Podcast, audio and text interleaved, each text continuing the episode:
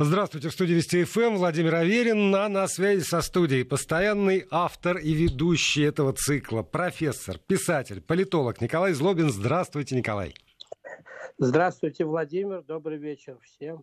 Я рад вас слышать в добром здравии. И э, напомню нашим слушателям, что у них есть возможность э, свои комментарии, свои вопросы, свои э, мнения, не побоюсь этого слова, свои мнения присылать сюда, в эту студию, с помощью WhatsApp и Viber на номер 8 903 170 63 63. Напомню всем, что только текстовые сообщения 8 903 170 63 63 в WhatsApp и Viber, либо платные смс на короткий номер 5533 со словом «Вести» в начале текста. И что же, э, Николай, да, у нас... Можно, можно и протесты, возмущения, несогласия. Ну, знаете, из моих уст это звучало бы слишком смело, а вы можете себе позволить. Но Призывы Владимир к протестам и возмущениям. будет редактировать все, что приходит туда, и выдавать в эфир. Конечно. Самые, самые такие политкорректные замечания, как я понимаю.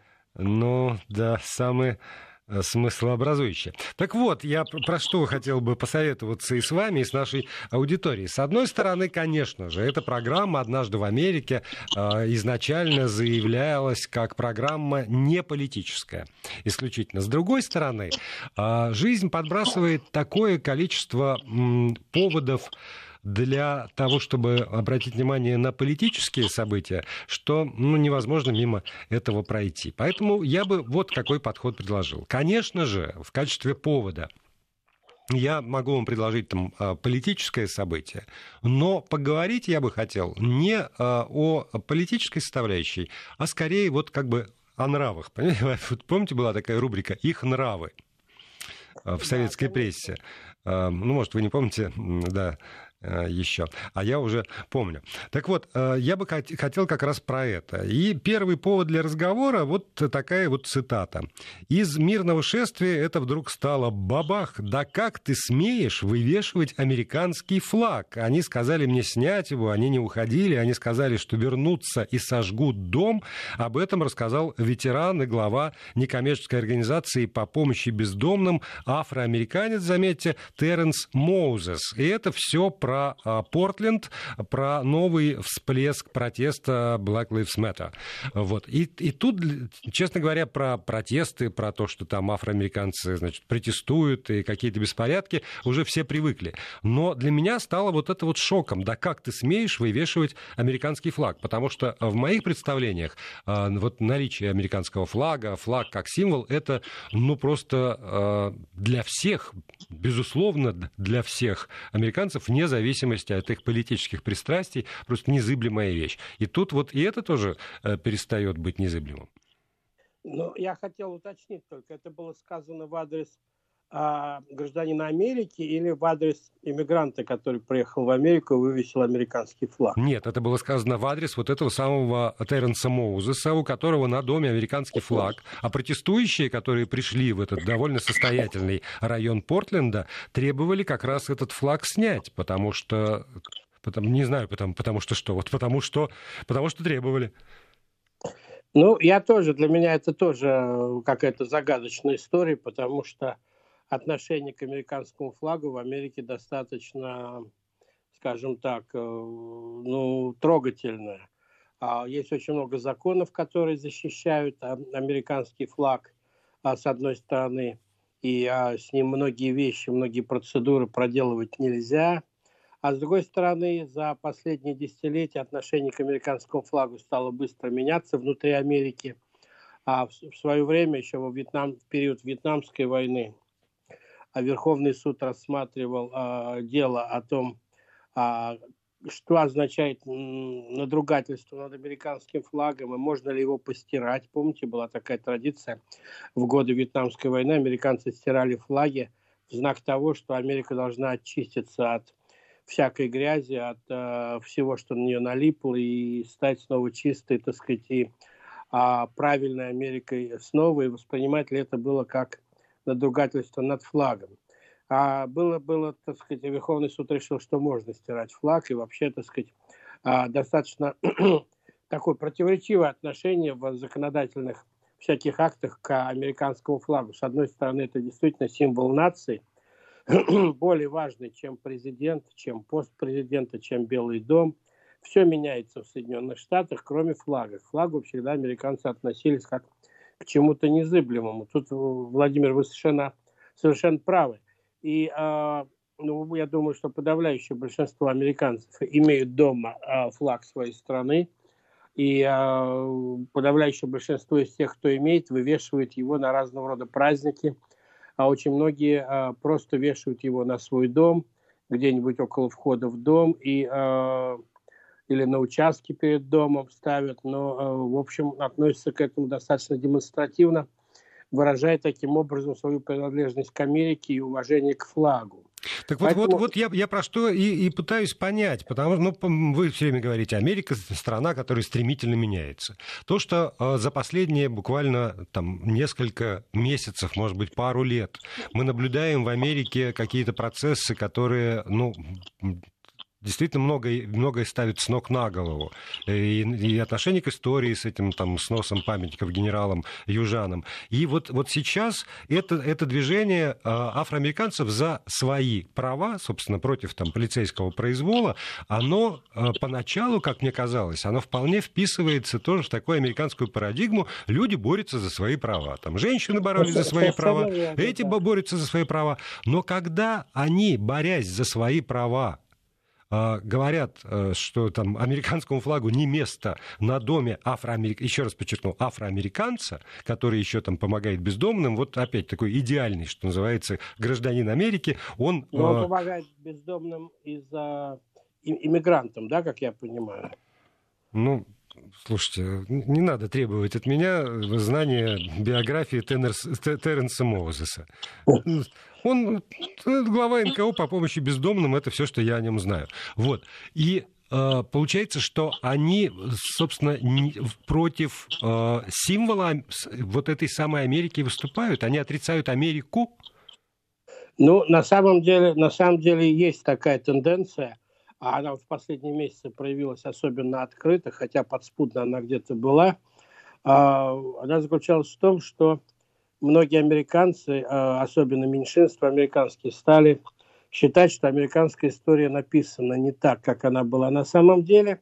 Ее надо переосмысливать, ее надо ревизовать, и э, Америка совсем не такая страна, которая она себя для своих граждан, так сказать, представляла.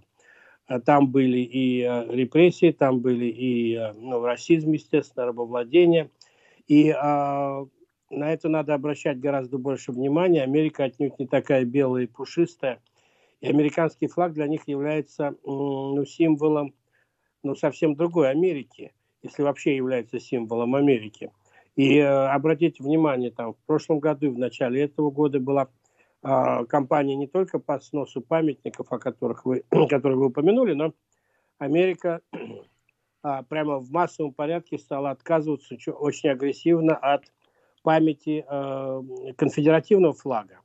И конфедеративный флаг, то есть это половина Америки, южная часть Америки, которая воевала против севера в гражданской войне, она всегда получала свою долю, так сказать, исторической, исторического уважения и заслуг и в сувенирных магазинах, там и музеях, и на марках.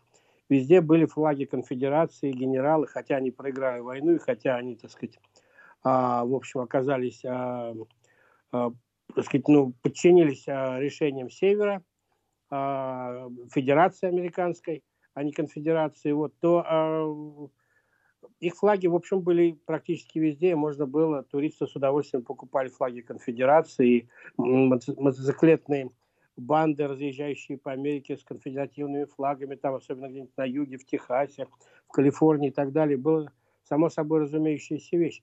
И вдруг как-то изменилось резко к этому отношение, довольно быстро, довольно неожиданно для меня.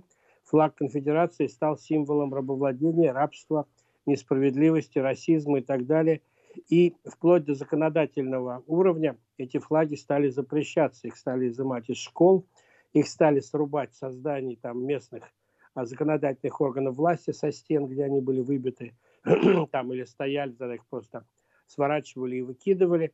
В общем, началось отношение к флагу, который в истории Америки, в общем, был достаточно популярным и ну, представлял такую вот важную для Америки страницу своей истории.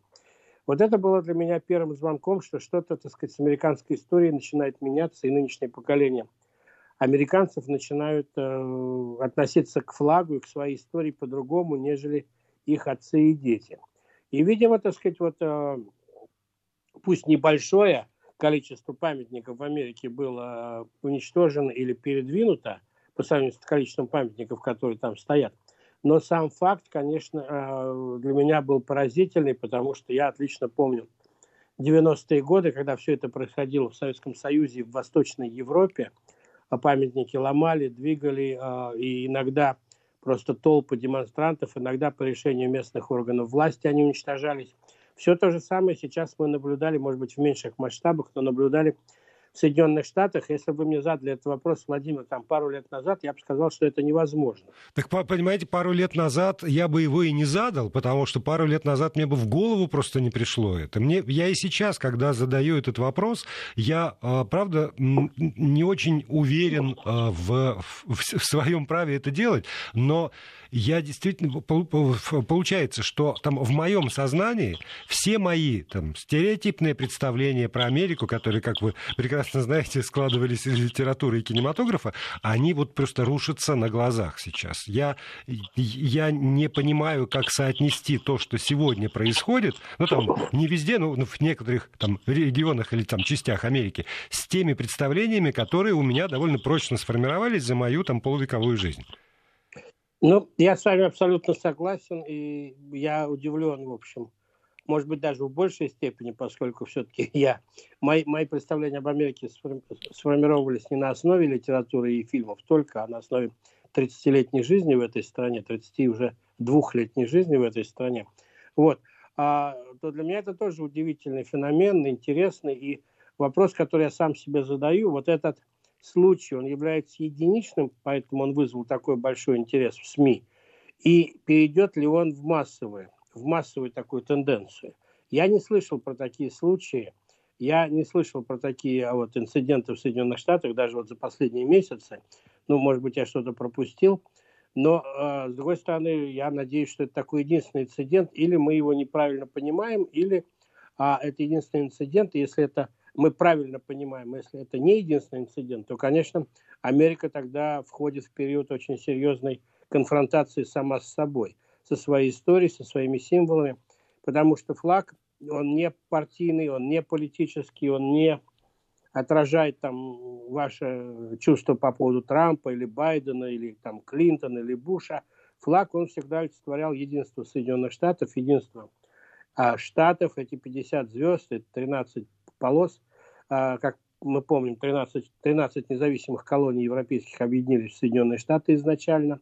Вот отсюда 13 полос и 50 звезд, которые олицетворяют сегодня 50 штатов США. Это был такой символ всех, единства всех, а вместе, независимо от того, какие бы там проблемы, противоречия внутри политические, экономические, социальные, расовые не возникали. Если это начинает шататься, то тогда действительно надо будет признать, что Соединенные Штаты входят в очень тяжелый период турбулентности – но я пока это признать не готов, потому что я хочу посмотреть, как будет развиваться эта тенденция. Я, я тоже, в общем, э, естественно, не готов делать какие-то выводы, но, с другой стороны, вот тоже в, в одной из статей по поводу э, современной реальности я читаю, в, в штате Нью-Йорк протестующие пристают посетителям ресторанов и требуют от них поднять кулаки вверх, чтобы продемонстрировать солидарность с их борьбой. Ну, там, кто не скачет, тот москаль, а там кто руку не поднял, тот, значит, не, не, не то. И вот э, люди вот мне здесь вот в чем вопрос. Люди скорее, с вашей точки зрения, американские, обычные, толерантные, э, не знаю, вежливые люди, они скорее будут поднимать этот кулак для того, чтобы продемонстрировать солидарность, или они последуют там э, совету другого человека, предпринимателя из, Порт, из Портленда, Стивена Грина, чьи слова тоже цитируются в статье. Э, нам нужны люди, которые готовы сказать, я готов потерять друга, я готов доставить соседу дискомфорт, вежливость ничего не изменила. Ну, я не знаю, я видел видео вот из Нью-Йорка, это пару месяцев назад, где люди, да, действительно э, требовали от людей, сидящих на улице, на тротуаре, в кафе, на веранде, скажем так, по-московски, как это называется, на веранде, чтобы те присоединились а, к их движению, которые они шли мимо а, там, демонстрации какая-то и подняли руку в знак поддержки. А женщина, которая отказалась это делать, там ее стали освистывать и, в общем, обзывать нехорошими словами. Я видел это видео. Опять, я не могу сказать, насколько массово, так сказать, это... Я больше не слышал про такого рода вещи, но я могу опять ошибаться, насколько массовая вот, вот эта вот вещь. Но я напомню, что Советский Союз вообще идеологически раскололся, начиная, помните, со статьи а, Нины Андреевой, преподавателя химии, опубликованной в Советской России газете, которая так и называлась «Не могу поступиться принципами». Угу. Все, все что угодно, но принципами я поступаться не буду. Вот, поэтому для Америки, может быть, пришел тоже такой час X, где им надо будет решать, поступаться принципами или э, двигаться вместе с массовым течением. Но я пока, повторяю, не готов отвечать категорически на этот вопрос, но отвечая на вот первые два вот этих примера, которые вы привели, с флагом и с а, этим а, приставанием к людям в ресторанах, я могу сказать, что Америка, конечно, сдвинулась с места. И это уже не та стабильная страна, которая гордилась своей социальной и политической стабильностью, которая говорила, что независимо от того, что, как там происходит в стране, выборы, не выборы, мы а, на общей платформе, так сказать, стоим твердо и никогда друг на друга больше после, после а, гражданской войны руку не поднимем.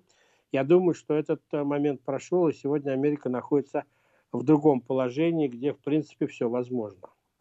А вот смотрите, сейчас вот мы с вами разговариваем, и пришло сообщение от нашего слушателя как раз из Соединенных Штатов Америки. Я его прочитаю. Живу в Техасе. В новостях и на Фейсбуке вижу одну Америку. Выхожу на улицу, вижу совсем другую страну. Техас глубоко консервативный республиканский штат, за исключением нескольких городов. И вот по, по, я читаю э, это послание и вспоминаю еще слова Э, великого э, российского советского режиссера Никиты Михалкова по поводу того, что если события не показали по телевизору, так его и нет. Было это сказано на фоне э, югославских событий довольно давно, но мысль, в общем, имеет право на существование. Может быть, может быть, действительно, а, то вот о чем там те примеры, которые я привожу, а вы подчеркиваете, что там массово вы с этим не сталкивались, но они действительно есть. Может быть, э, такая активизация СМИ в этом направлении или там какой-то части э, ну вот э, там, пишущих в социальных сетях, они создают для, для всех, для всего мира и для американцев в частности искаженную картину. Может быть, действительно Америка живет так, как вот живет наш слушатель в Техасе. Выходит на улицу, а там все тихо, хорошо, спокойно. В конце концов, и мои какие-то приятели, которые живут, э, например, в Калифорнии, ну, там леса горели, дышать было нечем, но вот, вот эта проблема, а вовсе не э, какие-то социальные, идеологические сдвиги, расколы и то, вот вот э, о чем мы сейчас с вами договорились, что Америка сдвинулась в этом смысле. Может быть, это действительно такое искусственное нагнетание? Для ваших, для ваших друзей, Владимир, из Калифорнии было бы, наверное, гораздо более удивительно, если бы леса не загорелись. Вот тогда бы они чесали затылки и думали, как это так, этот год так сильно отличается от всех предыдущих. Потому что пожары в Калифорнии в определенных а, местах, в определенных а, графствах происходит каждый год, и это стало... Ну, масштабы, такой... масштабы разнятся все-таки. Э, если ну, что, я вам пришлю, пришлю видео, может быть, вы не видели, а мне присылали. В этом году не самые большие пожары, но пока, по крайней мере, я надеюсь, они не будут Ну, такими. я же не про пожары, вы понимаете. Что вы уводите все время в сторону? Вы цепляетесь за частности. Я, я плохо формулирую вопрос. На что вы намекаете, Николай? Ну, мы же не говорим, а мы же, тут, так сказать, вы требуете от меня черно-белого видения, а я как раз хочу сказать, что его как раз нету. Я на самом деле очень хорошо понимаю чувство нашего слушателя из Техаса, потому что когда я там иду по Америке, по Вашингтону или Мэриленду, где я живу, я тоже вижу совершенно нормальную жизнь, нормальную Америку, но я понимаю, что где-то подспудно э, что-то уже не то. И э, я пару месяцев, пару недель, извините, назад несколько американских научно-исследовательских организаций опубликовали большой доклад с таким довольно серьезным системным анализом всех событий, которые произошли а, вот этим летом, все вот эти вот волнения, все вот эти вот беспорядки и так далее. И они провели довольно ну, широкий такой системный, глубокий а, статистический анализ всех этих событий. часть этого доклада опубликовала несколько недель назад газета «Нью-Йорк Таймс». И вот в этом докладе очень интересно. Там, приводятся цифры, например, сколько было демонстраций в Соединенных Штатах, там и а, митингов вот за этот период, в каких штатах, в каких городах, в каких местах. Вот. И а, интересный вывод сделали авторы этого доклада. Они, конечно, писали его для того, чтобы понять реальную ситуацию, а не заниматься пропагандой самих себя. И они там выяснили, что а, насилие, вандализм, а нарушение закона присутствовало в 15% вот этих вот а, митингов и демонстраций. В 15% 85 прошли полностью, так сказать, а, ну, мирно, скажем так. А, но из этих 15% практически все, все эти 15%, все 100 из 15% постоянно испытывали, а, переживали насилие, а, вандализм, нарушение законов, а то есть стрельбу там и так далее, и так далее. есть Николай, я, я прошу прощения, у нас пришло время новостей. Давайте мы с вами продолжим эту мысль уже после них. Николай Злобин остается с нами. Координаты вы знаете. Продолжаем программу. Профессор, писатель, политолог Николай Злобин на связи со студией Вести ФМ. Эм. Николай, вы начали говорить, видимо, не закончили, про исследования по поводу протестов. Э, давайте завершим. Итак, 15% да, протестов 15, 15 погромные. Мест, где проходили эти демонстрации и э, митинги, в 15% этих митингов и демонстраций было замечено нарушение законов, насилие, преступления и так далее. То есть Америка очень районированная страна. Кто жил или живет в Америке, знает, как сильно отличается одна улица от другой, один перекресток от другого. Иногда одна сторона улицы является вполне благополучной. Там живут, так сказать, вполне нормальные средние классы и расположены всякие бизнесы, рестораны и кафе. Ты переходишь улицу, попадаешь а, в какой-то район, куда лучше по вечерам не ходить, и где всегда можно найти а, на свою заднюю часть при, а, э, приключения. То есть вот эта вот районированность, она сказалась и на том, что происходило в Америке этим летом на самом деле, ну и продолжает происходить отчасти. Поэтому, живя где-то в стороне от этих перекрестков, на которых было насилие, от этих улиц или от этих а проспектов, то можно вообще никогда с этим и не столкнуться, увидев это только по телевизору. Но американские СМИ, естественно, это американские СМИ, они задали моду а, СМИ всему миру, Владимир, вы это знаете, так сказать, американские СМИ с самого начала формировались как СМИ, которые ориентированы в первую очередь на то, что интересно простому слушателю или читателю. А, и все, весь 20 век прошел, так сказать, под флагом того, как американские СМИ навязывали свои стандарты а, всем СМИ мира. И сегодня практически все мировые СМИ живут по той же схеме. В первую очередь надо показать преступления, надо показать происшествия, надо показать катастрофы, надо показать то, что вызывает у людей приступ, так сказать, всплеск адреналина, интерес. Ну, лучше и... всего продается страх и, и секс. Мы, мы про это все знаем. Да, вот. Но это вот американская старая традиция, собственно, с этого и начались американские СМИ, по большому счету. И э, их, их стандарты, содержательные стандарты, стали, в общем, глобальными стандартами, хорошо или это плохо. Я не знаю, но если вы будете смотреть американские новости, то именно с этого всегда будет начинаться. Я и смотрю, день... вот сейчас перед глазами у меня есть. И все-таки вот по поводу, э, опять же, районированности Америки, ну вот э, у меня есть иллюстрации из разных штатов. Значит, э, с одной стороны, пишу из Южной Каролины. У нас все классно, спокойно, штат консервативный. Такие вещи, как сжигание флага, здесь просто недопустимо. И тут же рядом живу в пригороде Сиэтла. Город умирает. Бомжи, закрытые бизнесы, рестораны. Вчера опять была акция акция протеста, погромы в центре, 13 человек арестованы. Раньше мы ездили в Сиэтл гулять, теперь я там не был уже много месяцев. И вот здесь, может быть, я бы и закрыл эту тему, потому что есть еще одна немаловажная, и к ней перейти я бы хотел вот каким образом.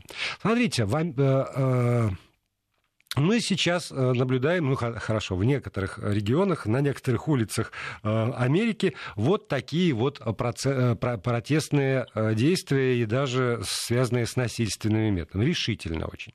С другой стороны, сегодня проходит прощание, прошло там с Рут Гинзбург, судьей Верховного суда Соединенных Штатов Америки. И вот там элементарно открываешь Википедию и читаю про нее. Вместо того, чтобы просить попросить суд прекратить всю гендерную дискриминацию сразу, а Рут Гинзбург, для тех, кто не знает, она была, пожалуй, самым ярким борцом за права женщин в Соединенных Штатах Америки, Гинзбург выбирала другой подход. Она ставила целью конкретные дискриминирующие статуты и опиралась на каждую последующую победу. Такой ненасильственный, такой очень постепенный, очень юридический э, метод борьбы с неравенством, э, который она собой олицетворяет, наверное но так же, как там ненасильственные методы Ганди. Это вошло в историю. И сейчас вы тоже прекрасно знаете, что появились исследования, которые доказывают на основе многих исторических процессов, что ненасильственный путь сопротивления оказывается более эффективен и приводит к гораздо как бы, э, лучшим последствиям, чем э, вот э, какие-то восстания, погромы и насильственные ну, революции, условно. Вот поэтому давайте мы все-таки вспомним эту прекрасную женщину, ее не очень хорошо знают в нашей стране, а она заслуживает того, чтобы как раз поговорить и о ее методах, и о, и о том, как она э, достигала своих целей. Ну, вообще, вы правы. Конечно, эта женщина заслуживает того, чтобы она была, э, осталась в истории, она останется, безусловно, в истории. Тем более, что вторая... ее папа из Одессы, это нам как-то так довольно близко. И довольно близко, да, внучка иммигрантов из, Оде... иммигранта из Одессы, да. Если я правильно помню, э, это ее бабушка, да. Не-не-не, та, что... там, там папа э, дитя Одессы, а мама уже э, из э, иммигрант... Австрии, им, да, иммигрантской австрийской семьи, но родилась на территории Штатов. То есть, на самом деле, вот такая типичная американка. Вот. И я с ней несколько раз встречался. Человек, который производит очень сильное впечатление, производил, невзирая на то, что она сама по себе была небольшого роста там и худенькая, и такая, в общем, слабая на вид физически женщина, но, а, безусловно, очень умная, очень волевая и а, очень целеустремленная в своих а, идеях, в том, что она хотела достичь.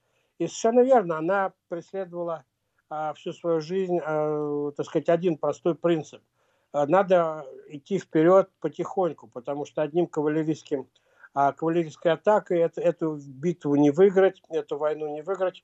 А учитывая, что в Америке, как мы все хорошо понимаем, право прецедентное, то надо выигрывать один прецедент за другим. Надо устанавливать один прецедент за другим и с этого момента начинать готовить, так сказать, новую атаку вперед. Поэтому это такая вот постепенная, как в свое время это называлось, это, кстати говоря, применялось, если я правильно помню, еще польской солидарностью, так сказать, как нарезка колбасы, кусочек за кусочком отрезать потихонечку от диктатуры, от коммунистической диктатуры в Польше, а те вещи, которые, так сказать, можно отрезать и э, либерализовать, демократизировать, потому что сразу весь батон колбасы просто невозможно э, его победить. Вот она преследовала примерно такую же тактику и достигла очень больших успехов.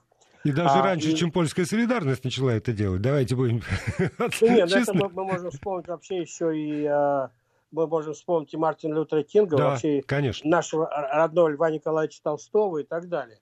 Можно вообще к Библии, так сказать, а, тут отнести а, эти, эти сюжеты. Поэтому, в принципе, идея такой вот ненасильственного сопротивления, она очень широко живет в мировой истории, и очень многие вещи были достигнуты через ненасильственное сопротивление. И, э, а как может еще а, юрист, так сказать, э, бороться? Конечно, она боролась ненасильственно, боролась через законы, боролась через то, что писала свои особые мнения. Вообще вся, ее, вся история ее жизни была, в общем, достаточно такая революционная, я бы сказал так, ненасильственно революционная, потому что везде она попадала в первый, она попадала и в а, одна из первых профессоров права, которые преподавали в Америке, и первая женщина, профессор права, которая подняла вопрос о том, что женщинам в Америке, в частности профессорам права в, в главных университетах Америки платят меньше, чем мужчинам, профессорам права, а за ту же самую работу, и почему это несправедливо – и добилась, в общем, так сказать, определенного прогресса, хотя до сих пор разница между зарплатой мужчин и женщин в Америке есть. Да, но, но с другой стороны, там хор- хороший ответ ее начальника, потому что у вас муж неплохо зарабатывает, зачем вам платить столько, сколько мужчинам? И можно понять. Мы сейчас на 6 секунд прервемся. Вести ФМ. Продолжаем программу. Николай Злобин с нами на связи. Вот еще одна цитата, если вы, Николай, позволите. А, я по а, агентству ТАСС цитирую. Статья, посвященная Рут Гинзбург, начинается следующими словами. Если верить американским СМИ, то за несколько дней до своей смерти Рут Бейдер Гинзбург говорила внучке, что больше всего хочет дожить до президентских выборов, чтобы кандидата на ее место мог предложить уже новый лидер, а не Дональд Трамп. И тут вот, видимо, тоже характер этой женщины вполне проявляется, э, такой очень да, принципиальный. Здесь, здесь, конечно, тяжелый такой получился ситуация, ловко 22, а, потому что э, в результате, видимо, не уйдя в отставку при э, Обаме, а ей предлагали уйти в отставку, когда у нее выяснилось тяжелое онкологическое заболевание, и предлагали уйти в отставку, чтобы дать возможность Обаме назначить нового судью, она не ушла в отставку, и теперь вполне вероятно, кстати, очень вероятно, что Трамп назначит нового судью Верховного суда, а, и а, ситуация, расклад а, консерваторов, либералов а, в Верховном суде США сложится а, со счетом 6-3 в пользу а, консерваторов в таком случае. И поверьте мне, этот расклад, а, в общем, для стратегии развития, для будущего Америки имеет гораздо большее значение, чем то, кто выиграет выборы в ноябре, Трамп или Байден. Потому что Верховный суд, во-первых, мощнейший политический институт Соединенных Штатов, который принимает а, серьезные решения по поводу того, как будет развиваться страна. А во-вторых, судьи, а, если они не хотят добровольно уйти в отставку, а, как правило, они не хотят добровольно уходить в отставку, там, по, по состоянию здоровья, как правило, а это если и случалось, то случалось по состоянию здоровья, как вот предшественник а, Рут ушел в отставку, женщина, первая женщина в Верховном суде ушла в отставку по состоянию здоровья, ее мужа, кстати говоря. Вот. Но как бы там ни было, а, то они могут там находиться очень долго, десятилетиями а, в Верховном суде, и если там будет три либерала и шесть консерваторов в течение ближайших, условно говоря, 15-20 лет, то все то, за что боролась Рут Гинзбург, может оказаться опрокинутой. И ее коллеги, судьи-консерваторы, могут переформатировать те решения, за которые она боролась. А, и вот, может быть, некоторые американские журналисты пишут, если бы она дала возможность Обаме выбрать нового кандидата, э, в, а, назначить нового члена Верховного суда, это был бы, безусловно, очень либеральный человек, то ситуация бы в Америке была совсем другой, и никакому Трампа, никакого Трампа не надо было бы а, бояться. Надо иметь в виду, что, в принципе, да, Верховный суд – это очень такой важный орган а, как минимум равный, а в каких-то вопросах и более важный, чем президент США и чем а, Конгресс США. И э, действительно такая третья независимая ветвь власти.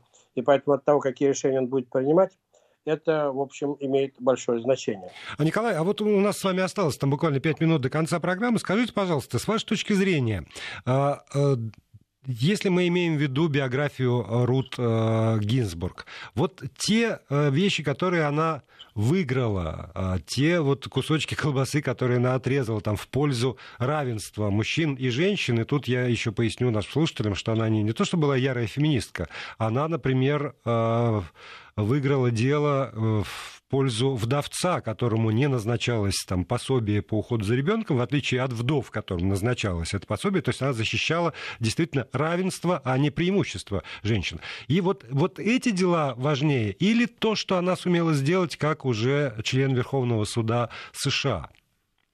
Ну, я думаю, что как член Верховного суда США она сделала очень много. Это, это в общем, от абортов до тех решений, где она была в меньшинстве, но они остались в решениях Верховного суда как мнение, мнение э, меньшинства э, Верховного суда. И это, конечно, будет использоваться американскими судами как прецеденты в тех или иных случаях. Она, конечно, останется в учебниках, но я боюсь, что многие ее вещи в случае, если суд начнет становиться все более и более консервативным благодаря Трампу. А Трамп, надо сказать, ему повезло потому что он уже сумел назначить, ему выпало назначить два члена Верховного суда Соединенных Штатов, а теперь, если он назначит третьего, то, поверьте мне, далеко не каждому президенту удается назначить одного члена Верховного суда. А два, а тем более три, это вообще, так сказать, очень большая редкость. То есть у Трампа а еще есть, появился еще один механизм воздействия на развитие Америки через Верховный суд. Это, конечно, просто, так сказать, ну, волшебная палочка, политическая волшебная палочка, что ли, для Трампа, особенно если он победит в ноябре и э, на президентских выборах, и еще в Конгрессе США сохранится большинство республиканцев, то, конечно, это почти монополия на, на власть окажется в руках Трампа, республиканской партии, что, на мой взгляд, не есть хорошо. Я не за Трампа, не против Трампа, но я против любой монополии, потому что считаю, что любая монополия – это прямой путь к ошибкам.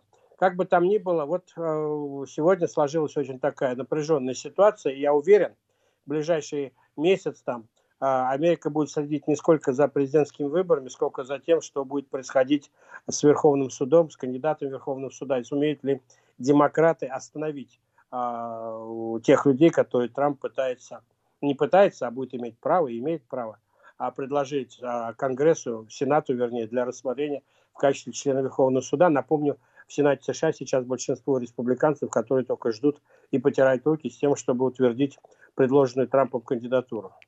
Вот я тут э, слушателям открою э, наш, нашу дискуссию до эфира, когда я настаивал на политических темах, а Николай Злобин мне все время на это писал, что да, что все про, даже, про, про, про политику. А тут вместо того, чтобы рассказать про судьбу этой уникальной женщины, про то, как она действительно там э, каких-нибудь 70-х годах меняла просто Америку на глазах, вы стали рассказывать опять про Трампа, который еще и не собирается отдавать власть мирным путем, а намекает на то, что в итоге выборов будут сфальсифицированы, и он власть не отдаст.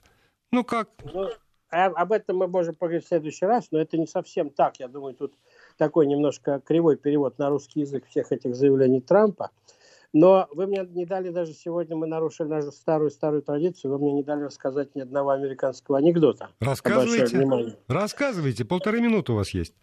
У меня есть очень короткий анекдот, он попадает в тему того, что мы с вами обсуждали. А в такой обычный секс-шоп заходит а, американец и, и говорит продавщица, девушка, я очень недоволен тем, как обстоят дела у нас в стране. Я совершенно недоволен тем, как наше правительство борется с коронавирусом. Я вообще недоволен тем, сколько с меня берут налогов. Я не понимаю, почему мы никак не наладим спокойствие на улицах нашего города. Я очень недоволен тем, как развивается Америка. Поэтому, девушка, нет ли у вас надувного Трампа? Э, да. Вот такой вот незамысловатый американский анекдот, который, по-моему, очень в тему нашей сегодняшней дискуссии. Действительно, главное, что удовлетворяет и вашим обычным посылам, и э, моим ожиданиям.